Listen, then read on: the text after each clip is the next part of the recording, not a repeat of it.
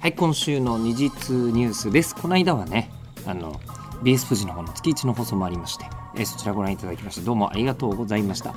えで、そんな中もですね、えニュース、今週もあのチェックしてたんですけど、本当にね、鬼滅の刃だけで一単元できちゃいそうな感じですよ。もう映画の方が275億円突破。で、最終巻23巻が発売されて、えっ、と、朝刊新聞4紙に、こう、ドーンと載ってて、えっ、と、23巻がえー395万部ですか。えーぐらいからスタートして、えースタートですからね、これね。で、えーとコミックスの累計発行部数が1億冊を突破していると。で、えー今年さまざまなこう流行語アワードありましたが、えー流行語大賞の方も「あの鬼滅の刃」が入っていて、えー映画版のリサさんの主題歌の「ホムラ」が1億回再生突破ともう勢いがもうとどまるところを知らないという感じでございます。さて、えーそんな中ですね、えーそのあの次の日にはこうあの FGO、えーあのフェイトグランドオーダーのですね第6章があのこうアニメ映画化されましてその前編が公開されてその舞台挨拶とかやってたんですけどもその舞台挨拶、えー宮野守さんがいて、えー島崎信長君がいて高橋理恵ちゃんがいて、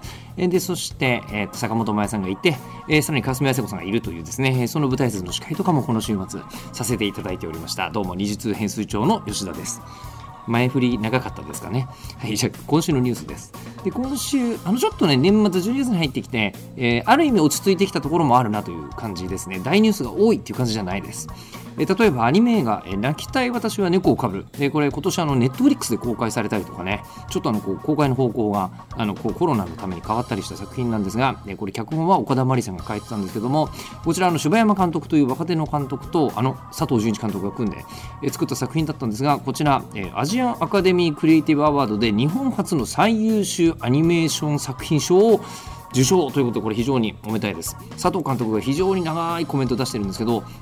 その中にこのスタジオコロリドというスタジオで作ったんだがここは大変若い人たちが集まって、えー作っているというのでこう海外からの評価をこうやって受けるのは非常に、えーなんですかねプラスであるというかあのこういい経験になるだろうみたいなコメント出してすごく熱いいいコメントでしたでそして、えー国民的アニメの方行くんですがちびまる子ちゃん、えーナレーションしていたキートン山田さんが卒業されるんですって来年の3月で。えーで一応あのこうコメント出してらっしゃるんですがあのこう番組はまだまだ後半へ続くっていうふうに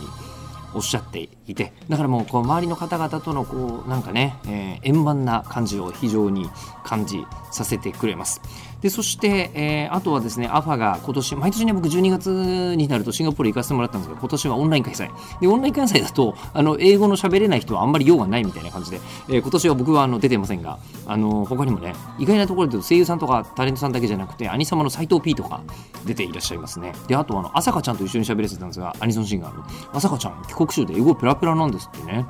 でえっとそれからですねアニメ化のニュースなんですがアニメ化こんな感じです。はい。えっ、とちょっとね方向性があの違います。さっきも言ってたちょっと舞台挨拶させていただきましたがフェイトグランドオーダー、え後編に、ね、なるという、まあ、前後編ってもともと発表されてましたけど前編と後編で監督さんが違ったりするんですが2021年春に公開が、え決定いたしました。で、えっと、こう前半ね当然こう前半見せていただいたんですけど、え非常に気になるところで、えー終わっている。であのこう獅子王、まあ、つまり今回はあのーね、えーこう川澄さんは獅子王という役で登場されてるんですけどもあのちょっとなんか背中を描いたティザービジュアルになっていたりして意味深な感じでございます。でそれから、えー僕のヒーローアカデミア」えー映画今まで2回やってますが3回目の映画が公開される、えーことが決定しました。来年夏。でそして、えーコードギアスね、なんかちょっと大きなタイトル多いですね。えーコードギアスの新プロジェクトが発表になりました。えールルーシュの続きが描かれるストーリーがあって、で、あと、スマホゲームも同時にやるということですね。えーアニメシリーズのタイトルはコードギアス、えー奪還の Z ということに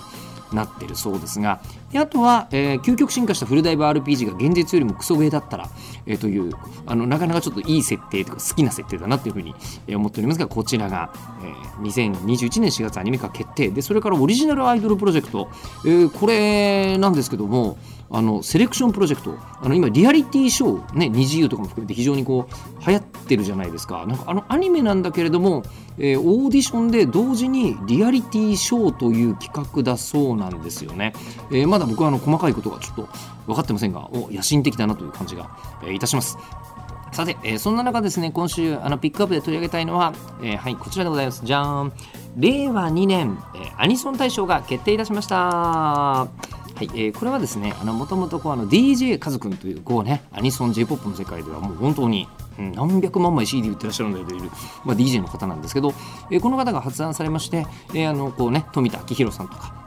えアニメイトの松原さんだったりとか、えーライターのマイキューさんだったりとか、兄様の斎藤 P だったりとか、えーあと私、吉田に声かけていただいて、えー6人で選んでるというのは平成アニソン大賞をやって、で令和元年アニソン大賞をやったんで、今年もあのコロナ禍だけれども、ロフトプラスワンでやりましょうということで、あのお客さんなしで、まあ、配信ありでやらせていただいたんですが、えー毎年激論が交わされるんですが、今年もすごい激論が交わされて、えーすごい結論になりましたが、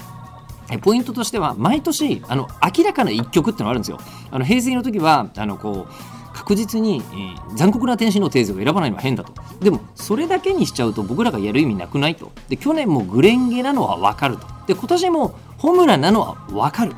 じゃあどうするって言った時に平成の時はアガペ。で去年の、えー場合はあのこうエイミー千原みのりさんので今年はどうなったかというとですね、えーあの鈴木雅之さんと、えー鈴木愛理ちゃんのあのかぐや様の歌になったと、えーこういうあのすみませんこの並べたところにですね僕らのいろんなこうこだわりを、えー感じていただきたいと思います。で各賞に全部あのこう部門賞にね大激論が交わされてるんですがこちらの YouTube とかにね載ってますんであの結果だけ見てなんだよ上がってないのかよっていう方いらっしゃるかもしれませんが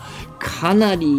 喋ってますよ、えーいろんなものに関して。で本当にあの譲れなくてお互いの大激論があったやつで、えー毎年なんかこう特別賞になったりするんですけど、えー今年僕はあのこう上田玲奈ちゃんの、えアルバム